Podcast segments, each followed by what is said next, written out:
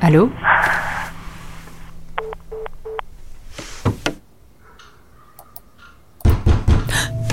Le suspense, le suspense, le suspense, le suspense, le suspense est audible. Audible, appli de livres audio et podcast, est heureux de soutenir ce programme.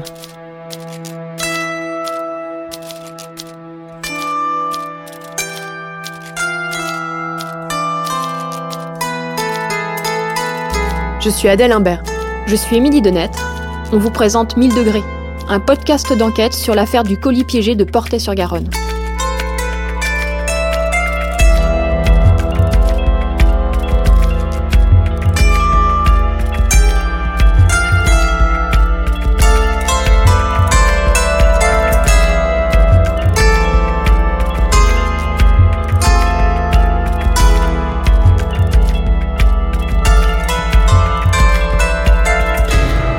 En rentrant à Paris, on découvre la requête déposée par les avocats de Daniel Massé devant la Cour européenne des droits de l'homme en 2005. Ce document visait à prouver que leur client n'avait pas bénéficié d'un procès équitable et que la France avait donc violé ses droits de citoyen. Au détour d'une page, on apprend que l'un des témoins au dernier procès aurait donné à la barre le nom d'un autre suspect. Voilà ce qu'on lit dans la requête. L'un des témoins va venir évoquer pour la première fois une relation adultère de l'une des victimes. Un fait suffisamment important pour que le président de la cour d'assises demande à la greffière de noter l'adresse, le numéro de téléphone et le lieu où l'on pouvait joindre cette personne. Donc ce que l'on comprend ici, c'est que l'une des victimes, Joseph ou Dominique Hernandez, aurait eu des relations adultères susceptibles de créer des jalousies, des tensions et donc un mobile. Pourtant, aucun nom dans le dossier, rien, pas une seule trace de cet incident d'audience, pas une ligne sur ce témoignage. Nous n'avons ni le nom du témoin, ni celui du potentiel nouveau suspect, qui n'a donc jamais témoigné au procès. Je crois que dans toute enquête, il y a ces moments où on a le sentiment de retourner à la case départ. Là, c'est exactement ce que je me dis en lisant la requête. Pourquoi 25 ans plus tard, personne n'a creusé cette piste? Je repense au tout premier procès-verbaux des gendarmes, immédiatement après l'explosion. Dès le départ, ils avaient envisagé trois pistes. Daniel Massé, le colis de Paris ou une autre piste personnelle, quelqu'un d'autre qui aurait pu en vouloir aux époux Hernandez. Pourquoi cette question ne leur a jamais été posée à l'époque?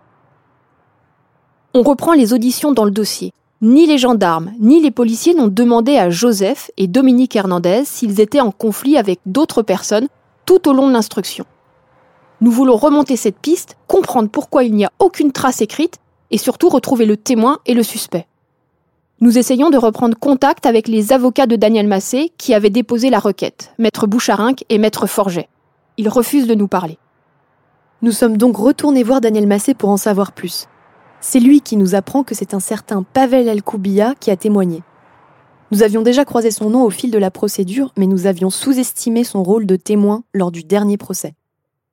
Est-ce que vous voyez d'autres personnes Alors, qui le- auraient pu être euh, soupçonnées autant Alors, que vous Je sais que lui trompait sa femme, sa femme l'a eu trompé, et il faisait des soirées euh, d'échangistes. Donc il y a cette piste. C'est quoi la piste? Ben, je sais pas, moi, le- les couples qui font de l'échangisme, des fois ça se passe bien, des fois ça se passe mal. J'ai eu pensé à quelqu'un qui a été cocu et qui savait que c'était Joseph Hernandez euh, qui s'était occupé de sa femme. Le, le président d'Assise avait posé la question à M. Alcubilla. Et M. Alcubilla avait répondu oui, je sais que M. Hernandez trompait sa femme avec euh, un tel. euh, et le président a demandé à M. Alcubilla, il travaille où ce monsieur? Et il travaillait à Conforama. Conforama, c'est derrière Carrefour, porté sur Garonne. Et Mehdi Lenz était derrière Carrefour. Donc moi j'ai écouté ça. J'ai dit tiens, pour euh, voilà quelqu'un qui commence à dire euh, les côtés, les travers de ce Joseph Hernandez, parce que des travers euh, sexuels, ils en avaient, hein, tous les deux. Euh, donc le président a noté. Voilà, c'est passé comme ça. Et mes avocats, ils ont rien dit. Ils n'ont pas dit qu'on le fasse interroger. On doit absolument retrouver Pavel Alkoubia pour recueillir son témoignage. C'est un personnage central de l'affaire. Il connaissait Daniel Massé et Joseph Hernandez, puisqu'ils travaillaient ensemble à Medicornea, une grosse entreprise de fabrication de lentilles de contact dans les années 80. En plus, son nom apparaît à plusieurs reprises dans le dossier, et ce qui nous frappe, c'est que ces témoignages varient tout au long de l'enquête. Là, on voit que Pavel Alkoubia, il apparaît pour la première fois dans la procédure, c'est le 4 janvier 95, il fait partie des témoins qui sont euh, interrogés. Le document est hyper flou. Enfin, bah, il est presque illisible. Il y a quelques phrases qui sont soulignées quand même. Et qu'on arrive à deviner, et notamment, bon, celle-ci qui est assez importante. Je n'ai jamais été témoin de menaces proférées par Monsieur Massé à l'encontre de Monsieur Romera. Monsieur Massé était cependant assez violent verbalement.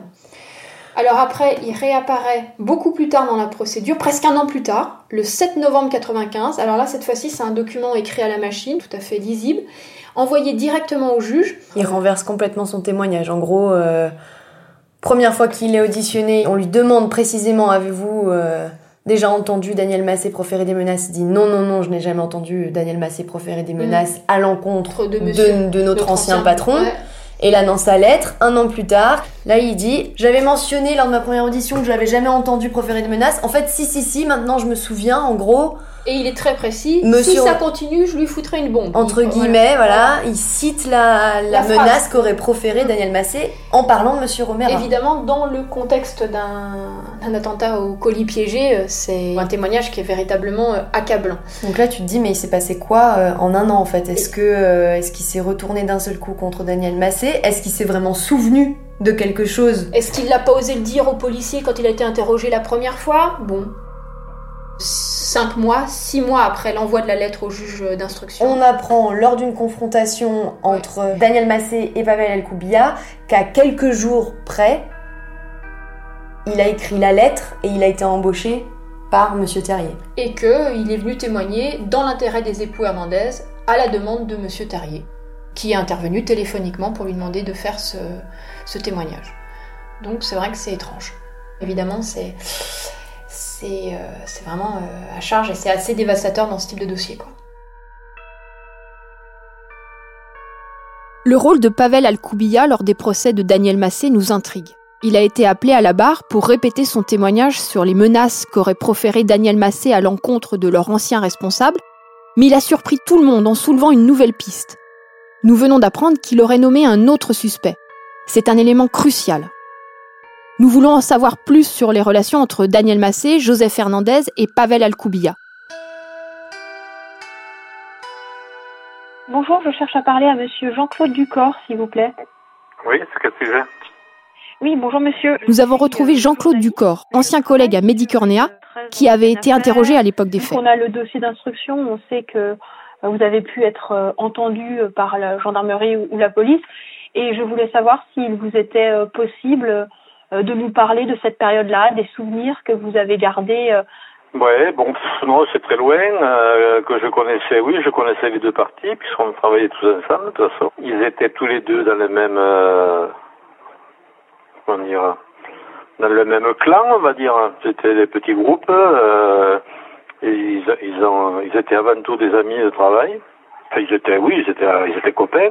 Ils avaient surtout des activités en dehors du travail, euh, où ils étaient vraiment beaucoup plus en relation. À une époque, ils s'étaient mis à fabriquer des bougies en cire, donc ils étaient quand même très proches, oui, oui. Est-ce que le nom de Pavel Alkoubia vous dit quelque chose oui, également tout à fait, oui, oui, bien sûr. C'était aussi le même C'était le troisième larron, c'est le troisième larron de l'équipe. D'accord. Et qu'est-ce que vous pouvez nous en dire euh, professionnellement, humainement il, avait, il avait aussi le caractère des, deux autres? Non, non, non. Non, non, pas, je le vois pas du tout dans la même euh, dans la même rang. On, on, était beaucoup plus proches. Euh, je sais pas comment. Techniquement, il était beaucoup plus adroit. Il avait cette, il avait ce doigté, disons que les autres n'avaient pas. Et il s'entendait bien avec, euh, du coup, avec. ah oui, par contre, oui, oui, tout à fait, les, oui, les copains, d'accord. Oui, oui, tout à fait, oui, oui, oui. C'était peut-être, enfin, moi je ne me posais pas la question, c'était peut-être euh, euh, un peu atypique, mais bon, si, non, non, il s'entendait très bien, oui, oui, tout à fait.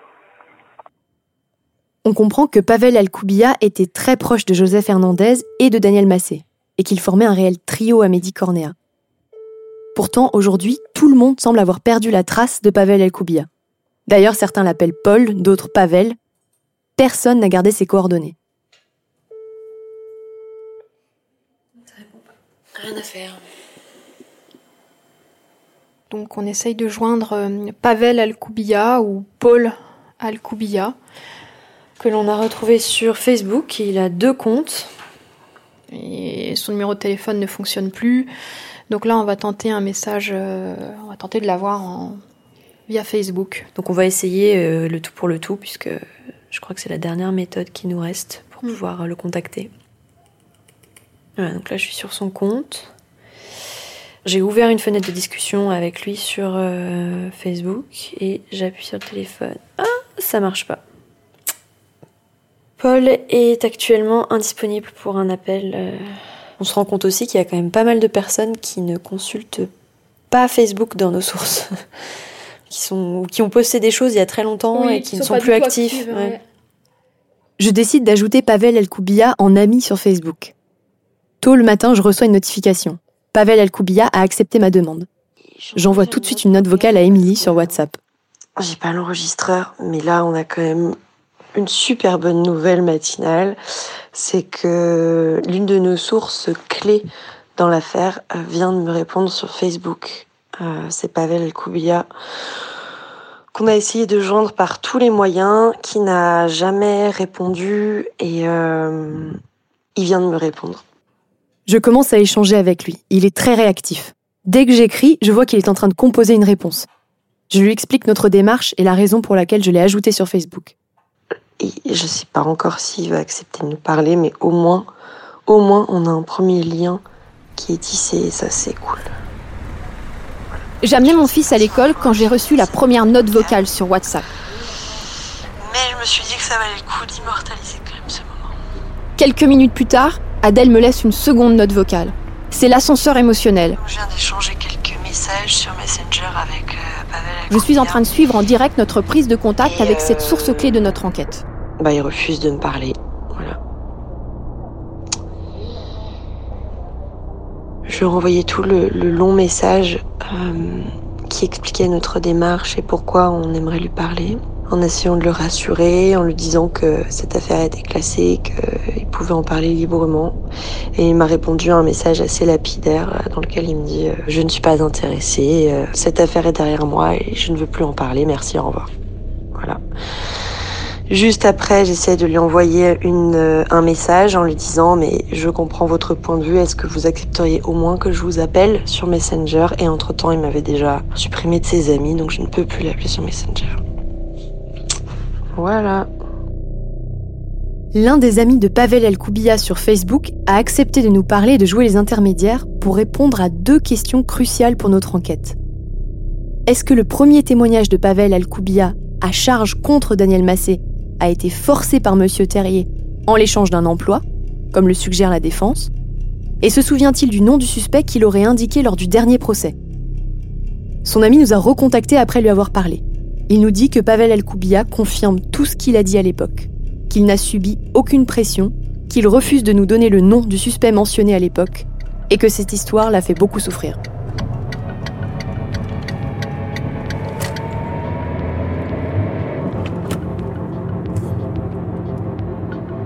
Nous voulons vérifier ces allégations avec les Hernandez. Joseph accepte de nous revoir. On a conscience que ces questions touchent à l'intime de son couple, mais on sait aussi que l'adultère est très souvent au cœur des enquêtes criminelles. Nous devons donc vérifier certaines informations dans le cadre de notre enquête.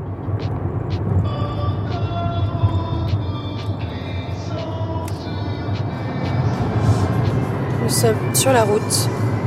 Il est tôt, il est 8h30. On a rendez-vous euh, chez Joseph Hernandez à 10h.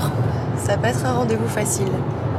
Non, parce que euh, on arrive à la fin de notre enquête et il y a certains éléments euh, très personnels et intimes euh, qui ternissent d'une certaine manière l'image euh, du couple Hernandez. Mais c'est des questions qui méritent d'être posées puisque ça prête le flanc en fait à d'autres euh, entre guillemets euh, suspects possibles euh, par rapport à leur vie personnelle. notamment des éléments sur la sexualité libertine du couple Hernandez. Enfin, c'est pas répréhensible, mais en l'occurrence, si dans les autres couples potentiels, certains partenaires ne sont pas d'accord, bah, ça peut faire des partenaires jaloux. Euh, et, ces partenaires jaloux, ça peut potentiellement être des personnes qui auraient eu envie de se venger du couple Hernandez ou de Monsieur Hernandez. C'était une des pistes euh, envisagées au départ par euh, la défense, qui n'a jamais été poussée jusqu'au bout. D'ailleurs, dans les interrogatoires de police, cette question leur est jamais vraiment posée. La, question à des amants, des amantes, ils auraient dû un petit peu plus euh, creuser, enfin, pour au moins éteindre naturellement les, pistes. Mm. Ça n'a pas été fait. Donc là, toute la difficulté pour nous, c'est d'amener ces questions-là euh, de manière euh, fine, tout en lui faisant comprendre que ce n'est pas du voyeurisme et ce n'est pas déplacé de poser ces questions-là parce qu'elles sont au cœur de l'histoire et du litige et faut écluser.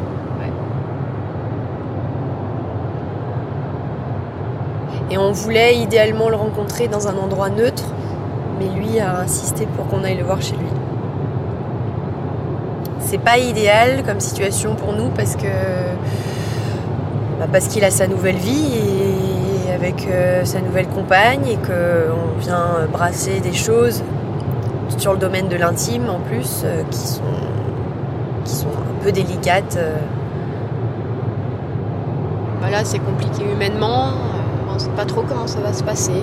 On ne sait pas comment il va réagir. On ne sait pas si il va nous demander d'arrêter l'enregistrement et nous mettre gentiment dehors. On ne sait pas s'il va répondre. On ne sait pas.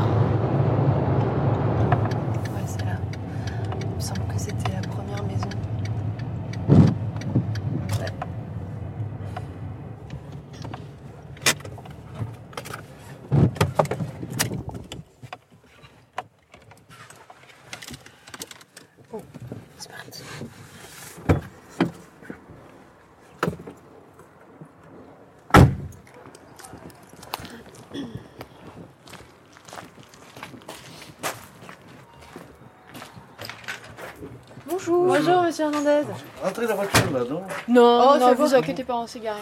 Ça va ah, Oui, ça va. On espère ne pas. Bonjour. Ne pas arriver trop tôt. Bonjour. Bonjour, madame. Ça va Bien, Bonjour. On les a porté la pluie. Bah, c'est pas fait exprès. on va se mettre là. Hein. Très bien Oui, oui, très bien. Sa nouvelle compagne nous laisse seule avec lui pour cet entretien. Ah, Merci beaucoup.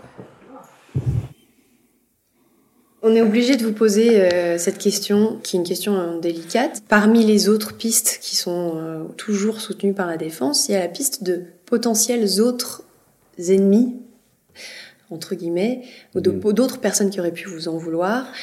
et notamment, euh, notamment, euh, ce qui est mis en avant, c'est euh, votre couple était un couple très libéré sur le plan sexuel. Non, ça, il, a, il, a, essayé de le dire, on n'était pas du tout libéré.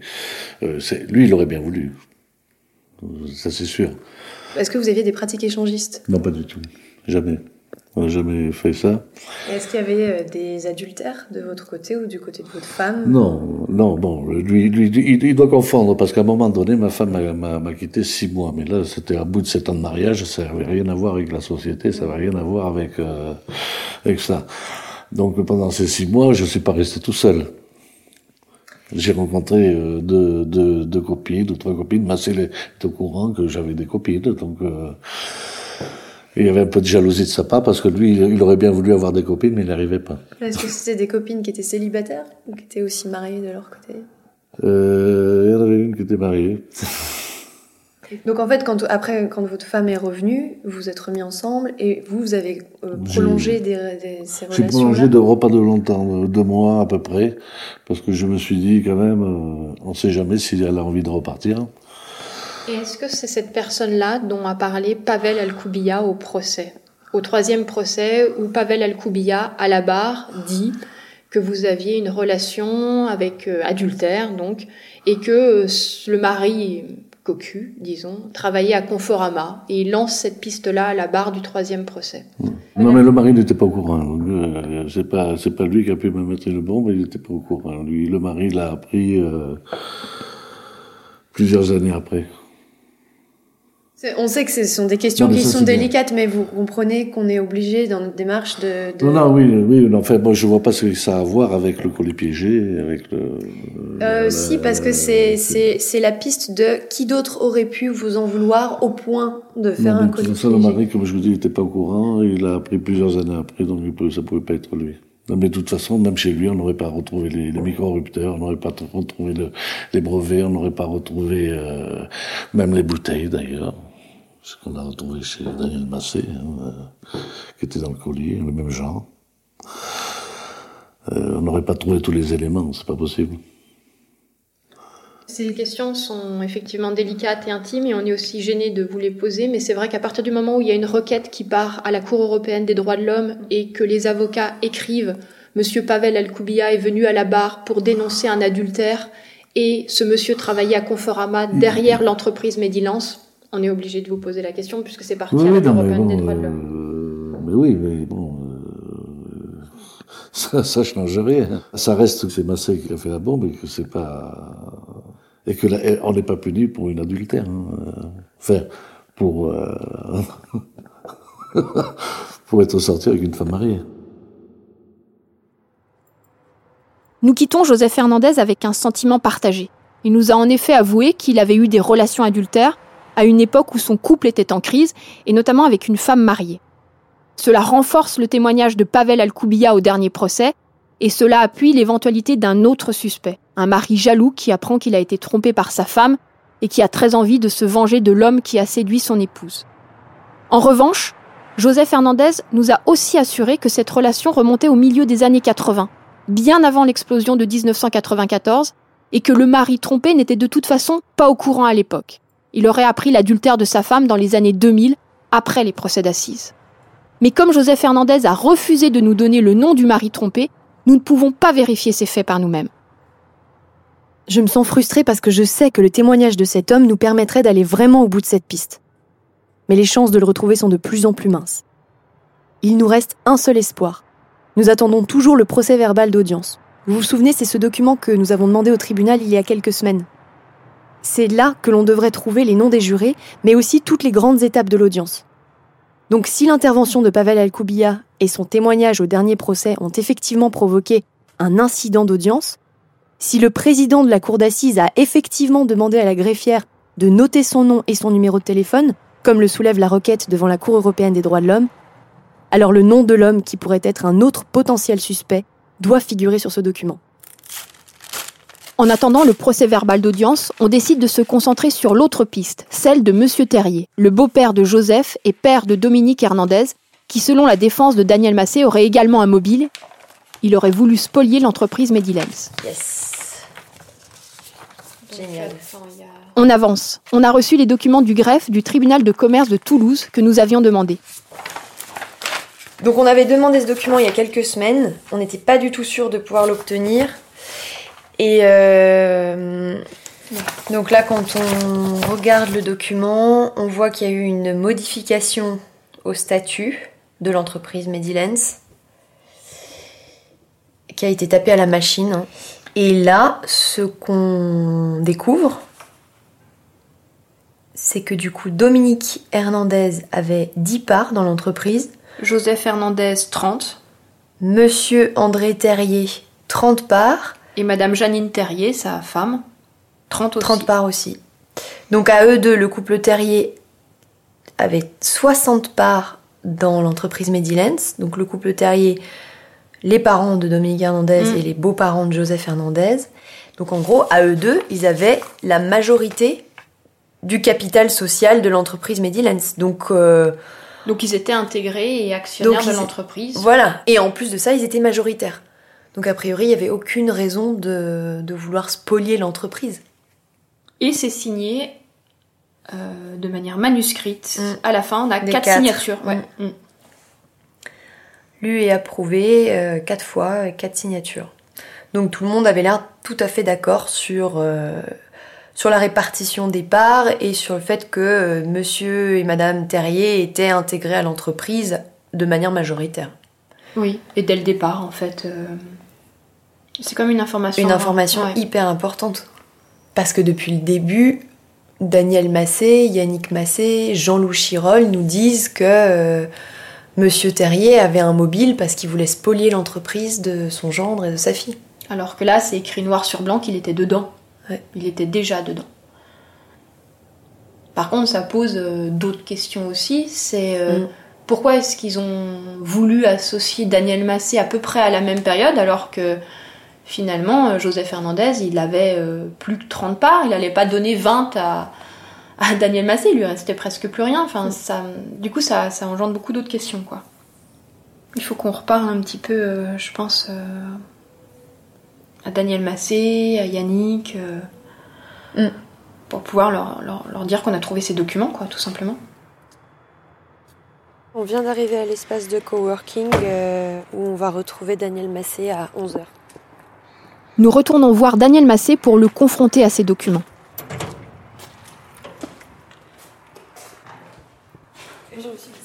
Bonjour. Bonjour.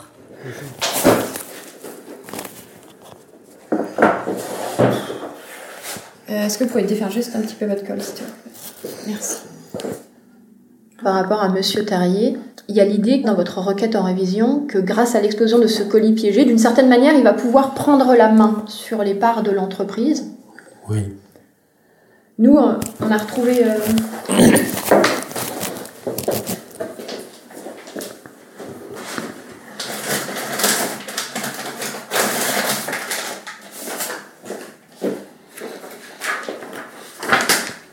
On a demandé à avoir accès au statut de Oui. l'entreprise, à la création de Ouais, Medilance. ils les ont eu. Le... Et en fait, on s'aperçoit qu'en 91, Mhm. euh, même fin 90, c'est-à-dire que même avant que vous signiez votre, euh, votre contrat avec eux pour départ, il a déjà des parts. Oui, mais pas beaucoup. 30 et sa femme 30. Ah ouais, ben, je savais pas. André Terrier a 30 parts et Madame euh, Janine Terrier 30 parts. Et donc du coup, il reste euh, pour Madame Hernandez 10 parts et pour Monsieur Joseph Hernandez 30 parts. Donc quelque part, quand il vous parle d'association en 91, en octobre 91, dès fin 90, il n'y avait plus beaucoup de parts à distribuer. Ouais. Donc c'était déjà de l'esbrouf. C'était déjà de, de l'esbrouf, en fait. euh, ouais. Sur toutes les coutures, il mentent. Bon ben.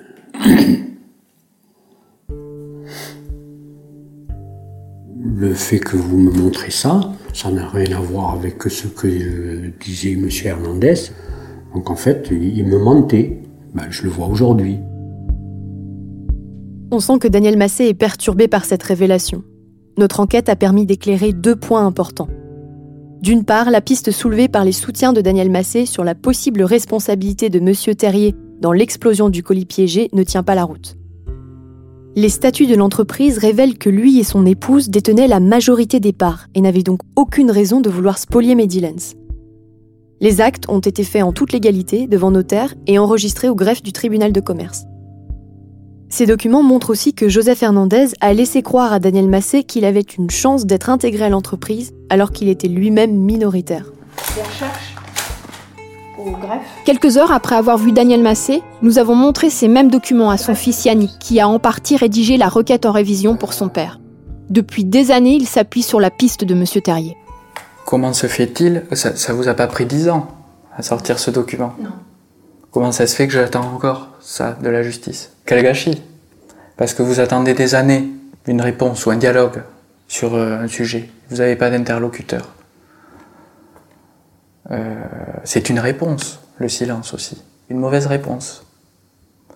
C'était pas à vous de m'apporter ça, c'était à la justice. Et euh, j'étais en droit d'obtenir ça de la justice. Je sais pas quoi vous dire de plus. Hein. Bon, moi ça m'intéresse pas d'en discuter aujourd'hui avec Daniel, enfin de, de rester bloqué là-dessus.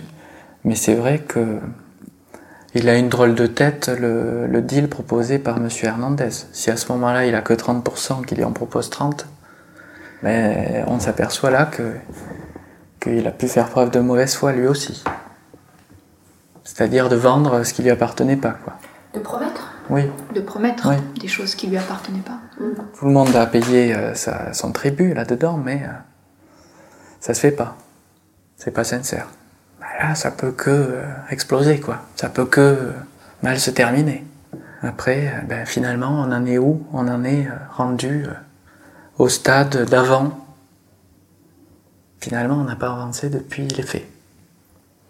Voilà. Combien de voilà, combien d'argent du contribuable gaspillé, combien de vies gâchées pour arriver à un résultat nul, nul. Voilà. Désolée, hein, Non, non, mais moi, ça me fait du bien. Moi, je préfère. euh, je préfère la. la réalité au mythe. Voilà, c'est ce que j'ai toujours cherché. Il faudrait tout recommencer. Mais moi, j'ai 40 ans maintenant. Ben, le temps perdu, ça rattrape pas.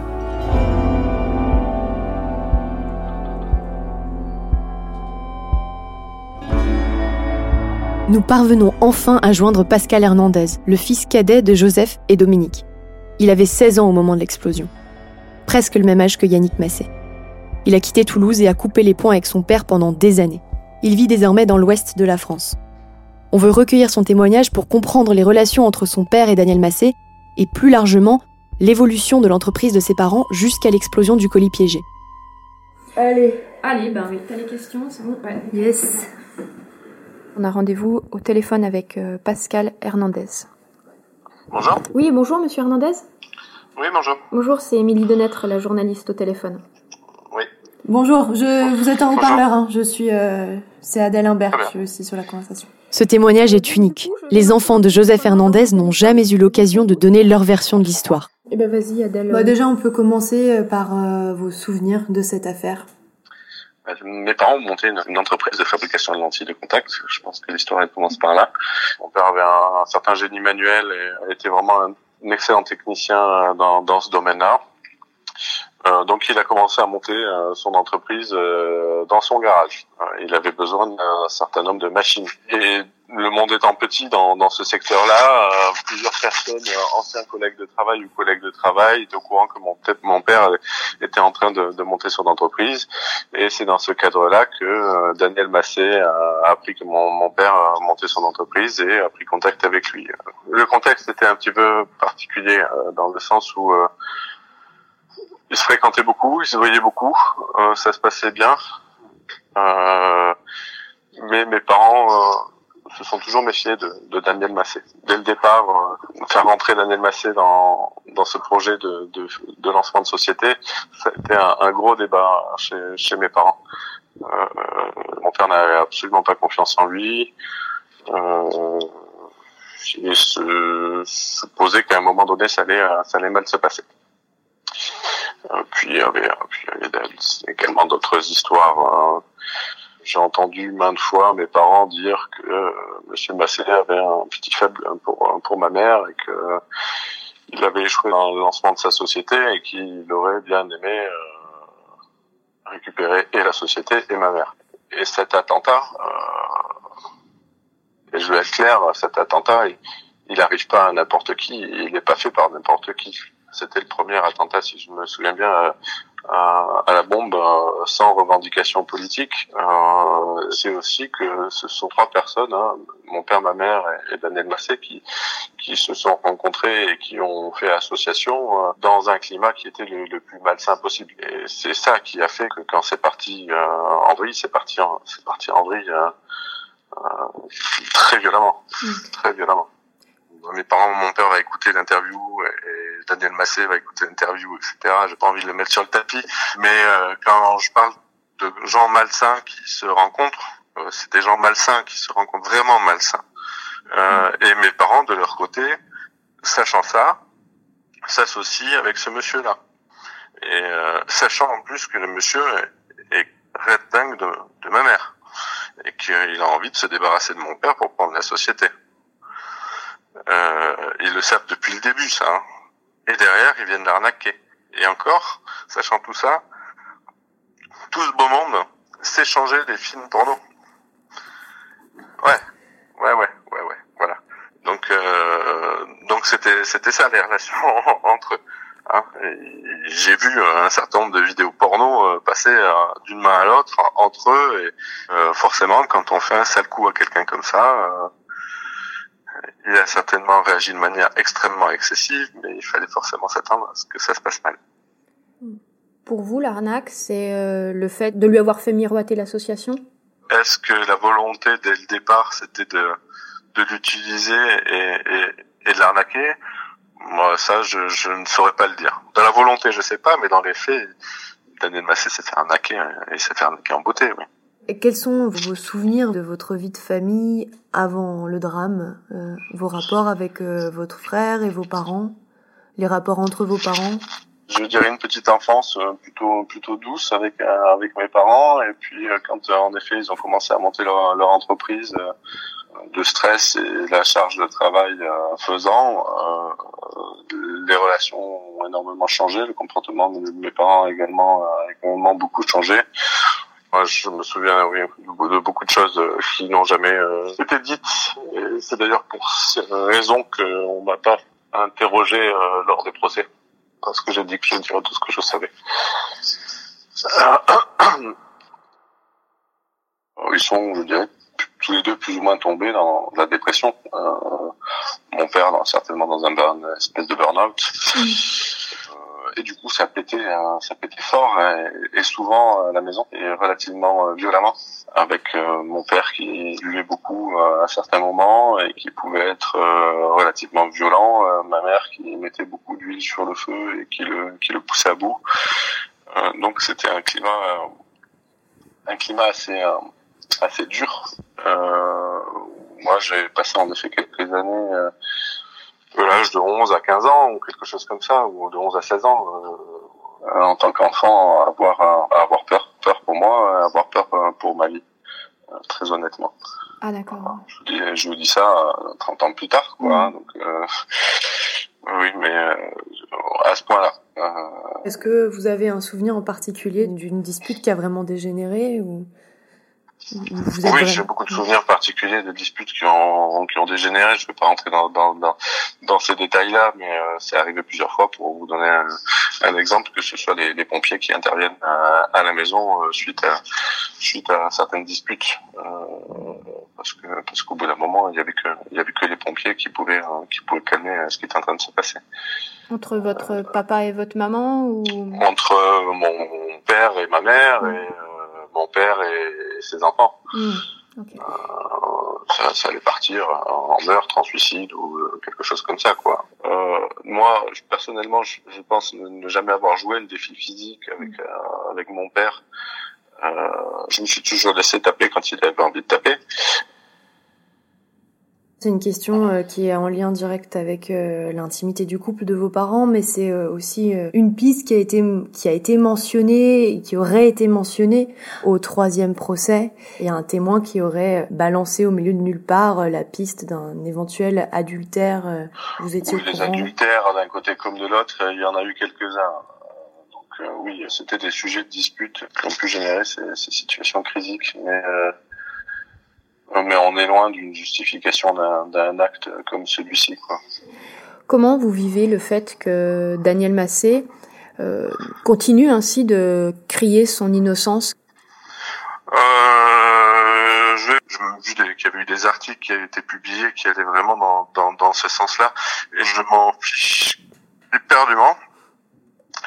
Euh, ce qui me désole, c'est Yannick Massé. Je suis très attristé de voir toute l'énergie qu'il a pu mettre euh, pour essayer de prouver l'innocence de, de son papa.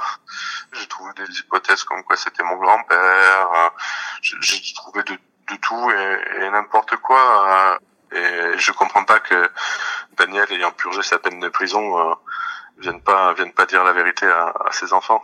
Vous disiez que au tout début de, de notre entretien que qu'on n'avait pas souhaité que vous témoigniez Oui, euh, ni mon frère ni moi d'ailleurs, on, a apporté de témoignages euh, au procès, bah, juste, justement par, euh, par rapport à ces histoires de violence familiale ou où avec mon frère on pensait que il se serait pas passé l'attentat, il se serait passé un drame à la maison, mm. un jour ou un autre. Donc ça, euh, pense que les parents savaient qu'on en parlerait, ils n'avaient pas forcément envie euh, d'en parler. Euh, et j'espère que mon père m'en voudra pas d'en parler, qu'il comprendra aujourd'hui. et puis de l'autre côté, la violence de l'arnaque qui a été faite à Daniel Massé, volontaire ou pas volontaire, mm. on fait pas ça. Et ça n'excuse en rien le, le, geste derrière, mais mais déjà à la base, on fait pas ça à quelqu'un. Bon bah merci pour tout. Je vous remercie mesdames. Merci, à vous. Merci, bonne journée. Bonne journée, au revoir.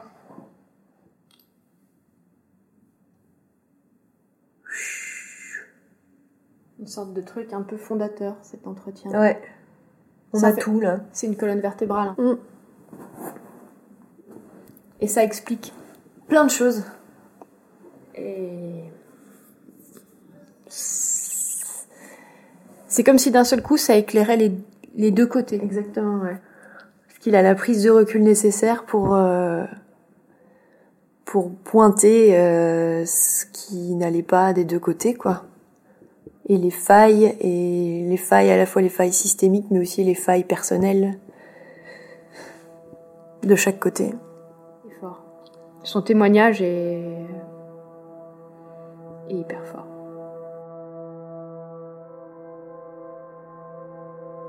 Cet échange avec Pascal Hernandez nous a troublés. Nous voulions lui parler pour qu'il nous raconte son point de vue sur le litige entre ses parents et Daniel Massé, et nous apprenons des choses que nous n'avions pas du tout envisagées. Pascal Hernandez est convaincu que Daniel Massé est l'auteur du colis piégé. Il confirme que ses parents n'ont jamais eu l'intention de l'intégrer à l'entreprise. Il nous livre aussi que les liens entre les époux Hernandez et les époux Massé étaient bien plus malsains que ce que nous avions imaginé. Enfin, nous comprenons pourquoi les enfants Hernandez sont totalement absents des procès et pourquoi les relations étaient si tendues lorsque Joseph et Dominique Hernandez sont rentrés de l'hôpital plusieurs mois après l'explosion. Le contexte familial était en réalité très sombre. Joseph et Dominique Hernandez, décrits jusqu'à présent comme un couple parfait, étaient en dépression à cause du stress lié à la création de leur entreprise. Joseph Hernandez buvait beaucoup et s'emportait facilement. Pascal et Yannick Hernandez étaient battus par leur père.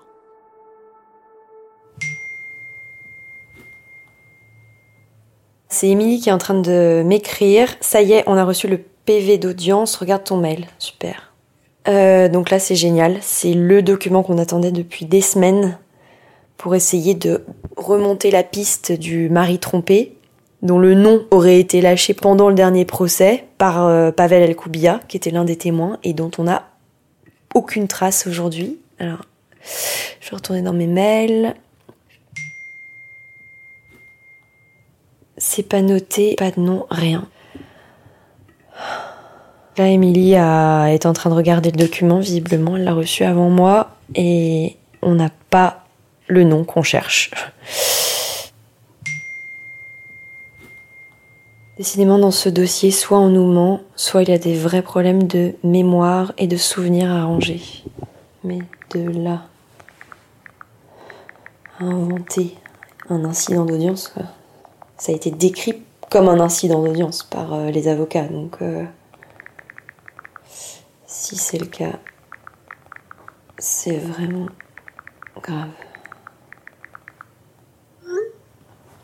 Là, c'est très énervant parce que parce que je vois pas comment on va pouvoir retrouver le nom de cette personne. C'est le document où le nom de cette personne aurait dû être indiqué. Peut-être que ce moment a bien existé, mais que ce n'était pas un incident d'audience et que ça ne valait pas le coup de le noter dans le procès verbal. Ah oui, mais dans ce cas, pourquoi le président de la Cour a demandé qu'on lui présente cet homme?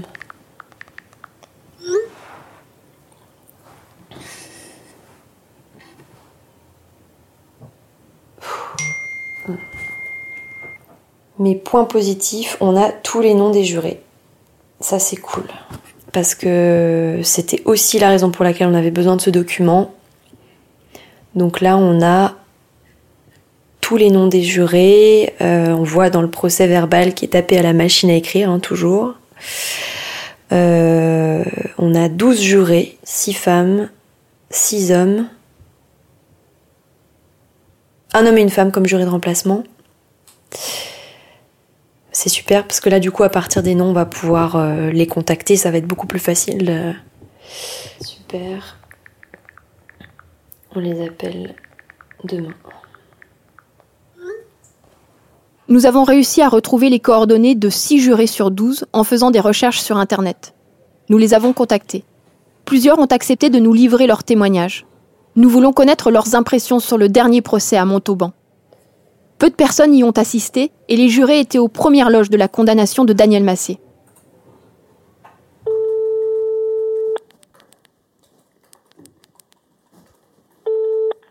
Oui.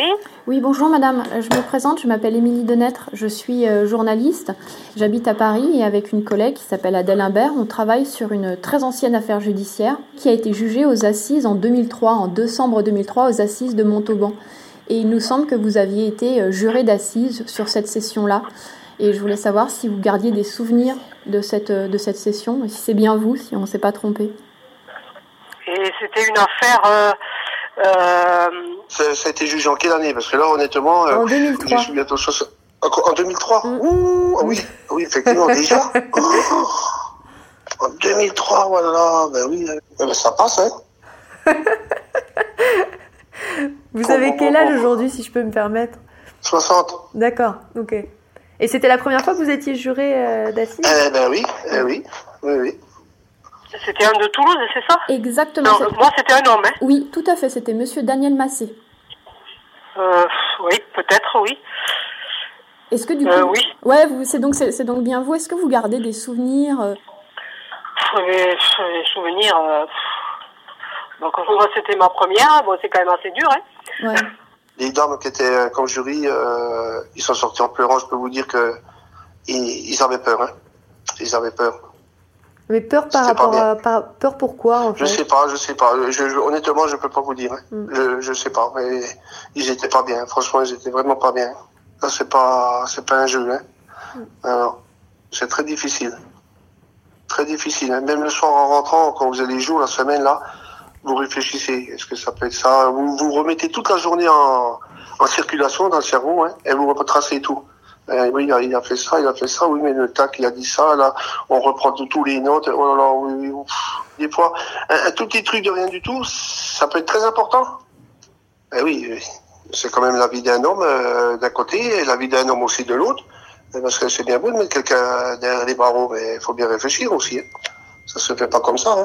J'avais trouvé que ça faisait beaucoup. Ça me semblait beaucoup. Hein. La peine La Ouais, peine ouais, de ça me 25 semblait ans beaucoup. euh, Pour, euh, Bon, c'est sûr que les victimes, elles, avaient- elles avaient été brûlées. euh. Moi, je trouve que c'était trop, euh, que c'était trop parce que bon, on disait que c'était lui, mais c'était pas. on pouvait pas être sûr à 100%, quoi. Il semblait que la peine était un peu lourde. Il y a eu 25 ans, ouais. Et vous, vous n'avez pas voté 25 ans? Non, non, non. Il y a 25 ans, il, il finit sa vie en prison. Est-ce que vous vous souvenez si la décision avait été euh, difficile à prendre pour euh, vous et les autres jurés ou si sa culpabilité euh, avait été vite euh, établie selon vos intimes convictions? Non, ça avait été quand même euh, assez difficile quand même. Il y avait sa, sa nouvelle euh, femme là. Mm. Et quand ils ont dit le, le verdict, quoi, ben, elle, elle se retourne vers vous là, comme si, voilà. Ça a été difficile quand même. moi, je vous dis franchement, la nuit qui a suivi, j'ai pas dormi. Ah bon? Oui.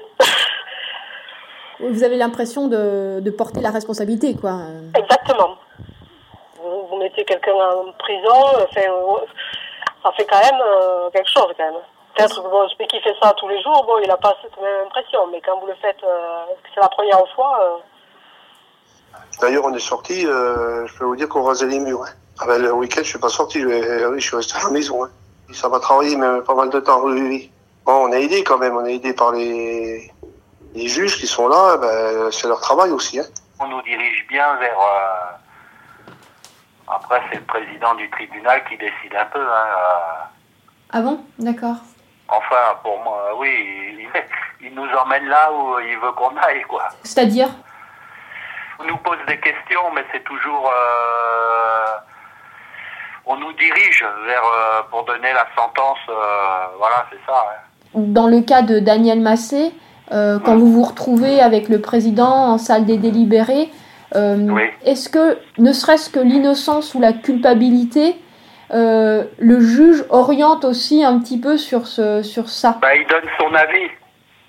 De ce que je m'en souviens, il donne son avis. Après, c'est à nous aussi, les jurés entre nous, on, on discute. Est-ce que le fait que, un- que le président, qui est un juge professionnel, donne son avis, pour vous, ça oriente un petit peu les- l'avis des jurés Parce que du coup, ils se disent, bon, ben... Bah, il y en a certains, oui, ça peut les influencer au fur et à mesure du, du procès. Là, comme ça s'est déroulé en plusieurs jours. Comment vous vous êtes forgé votre intime conviction? C'est durant le procès, quoi. Parce que, euh, au début, euh, enfin, on a été un peu briefé, mais on connaissait pas l'affaire, quoi.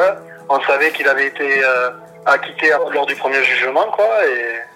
Mais apparemment, il y avait eu des pressions, ou je sais pas quoi, sur les sur les jurés. euh, et après, il avait été acquitté, quoi.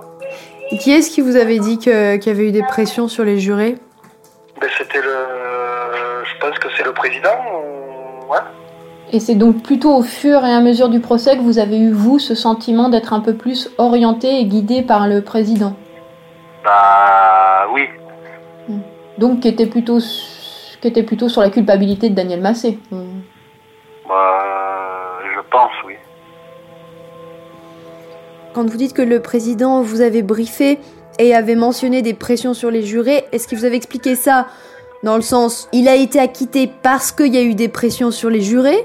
Vous avez dit qu'il y avait eu euh, quelques pressions sur des jurés, mais après, euh, je sais que nous, euh, dans les jurés, là, il y en avait qui voulaient pas trop. euh, ils avaient peur un peu de, de représailles et tout ça, quoi. Ah oui, d'accord. De représailles de qui? Je sais pas, parce que c'est vrai que c'est envoyer quelqu'un en prison pour 25 ans, euh, c'est c'est pas facile, quoi.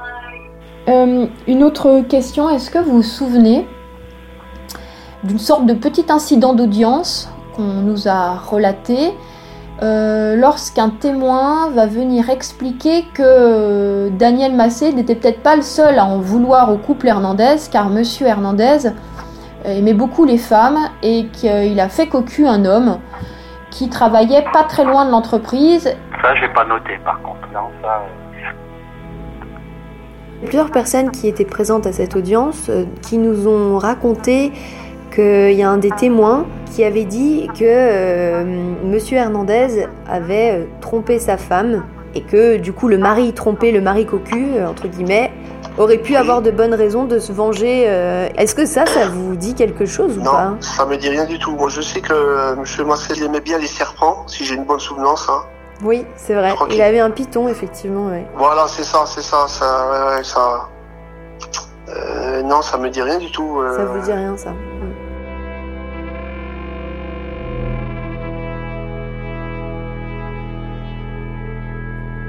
Ces témoignages des jurés sont édifiants. Ils nous permettent d'avoir un aperçu des coulisses de la dernière audience, procès dont certains éléments demeurent encore très flous. Nous réalisons qu'aucun des jurés ne se souvient du témoignage de Pavel Elkoubia. Pas un seul de ceux que nous avons interrogés ne garde le moindre souvenir de ce qui a été décrit comme un véritable tournant par la défense. Le témoignage de Pavel Elkoubia et le nom de l'homme qu'il aurait présenté comme un potentiel suspect sont littéralement sortis des radars de cette affaire. En revanche, 16 ans après le procès de condamnation de Daniel Massé, les jurés gardent en mémoire la plaidoirie de Maître Cohen, l'avocat des victimes. Une plaidoirie très imagée. Ils se souviennent des photos des corps calcinés de monsieur et madame Hernandez.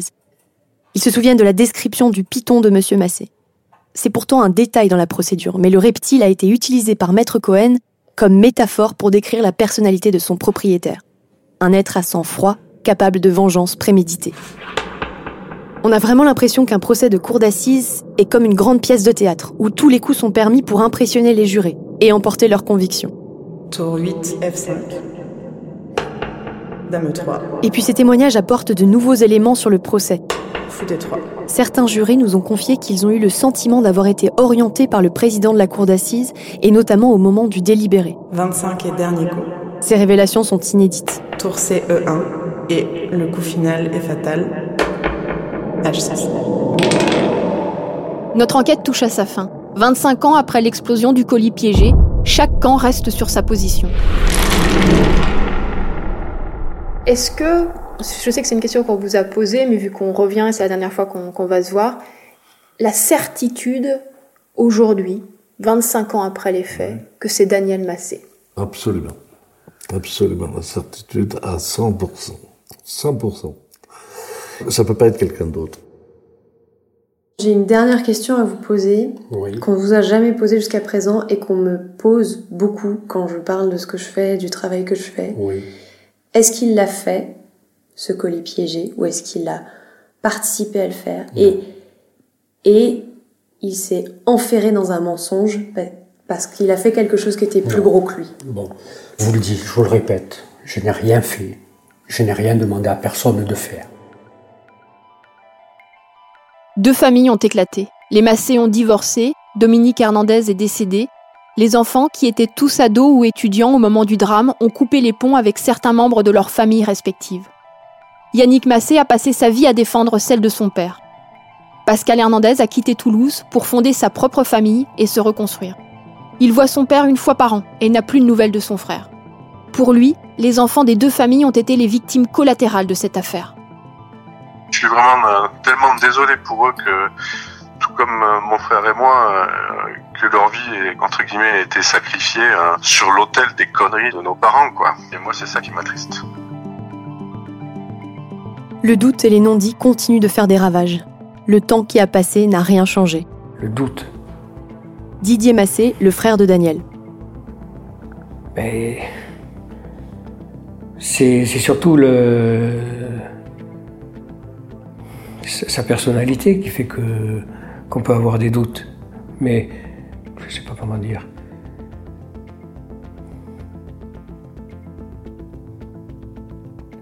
Le doute, le doute.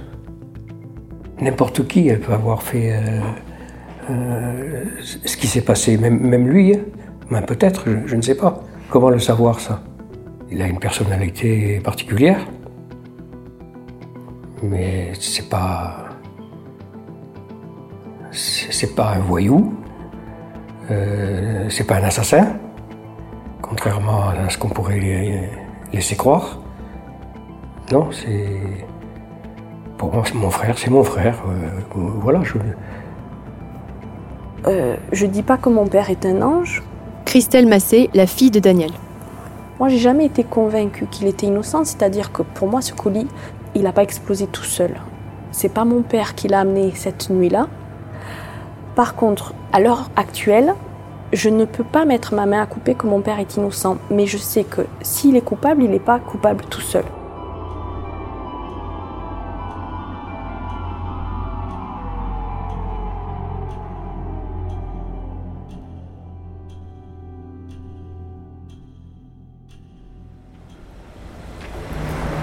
Je sais pas si il y a des choses qu'on aurait pu euh, mieux faire ou faire différemment. euh.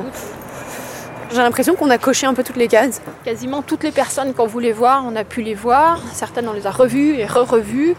Ouais, non, j'ai pas de regrets non plus.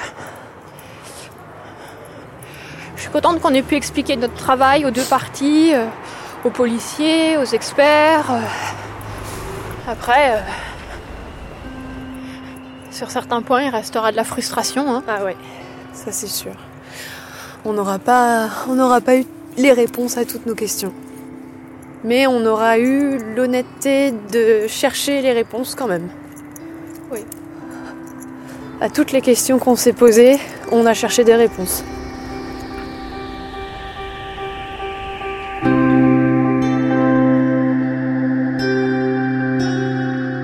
Nous avons récupéré le dossier d'instruction de l'affaire Massé il y a tout juste un an.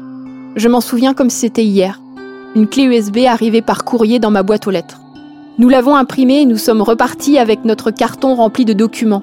2500 pages à classer, lire, surligner, relire pour comprendre cette affaire et les zones d'ombre qui l'entourent. Au fil des mois, nous sommes passés par tous les états. Nous avons douté aussi. Du travail des enquêteurs de l'époque, de la culpabilité de Massé, de son innocence, de l'honnêteté de nos sources, de notre travail aussi, parfois. Le temps a été notre pire ennemi et notre meilleur allié. C'est le temps qui passe qui génère tous les doutes, toutes les frustrations. C'est parce que 25 années se sont écoulées depuis l'explosion du colis piégé que les souvenirs sont flous, que la mémoire joue des tours. que les scellés ont été détruits, que certains témoins sont décédés, ou encore que les traces ADN ont disparu. Mais c'est aussi parce que tant de temps est passé que les paroles se sont libérées à notre micro. C'est peut-être ce temps-là qu'il fallait pour retracer cette histoire dans toute sa complexité. Certains se sont confiés parce qu'ils n'avaient plus rien à perdre, d'autres parce qu'ils en avaient peut-être besoin. Notre enquête nous a permis de pointer pour la première fois des failles et des erreurs finalement si humaines qui en disent beaucoup sur notre système judiciaire. Nous n'avons pas les réponses à toutes les questions, mais nous avons refermé certaines portes laissées ouvertes depuis 25 ans. Peut-être que notre travail permettra d'en fermer d'autres, plus tard.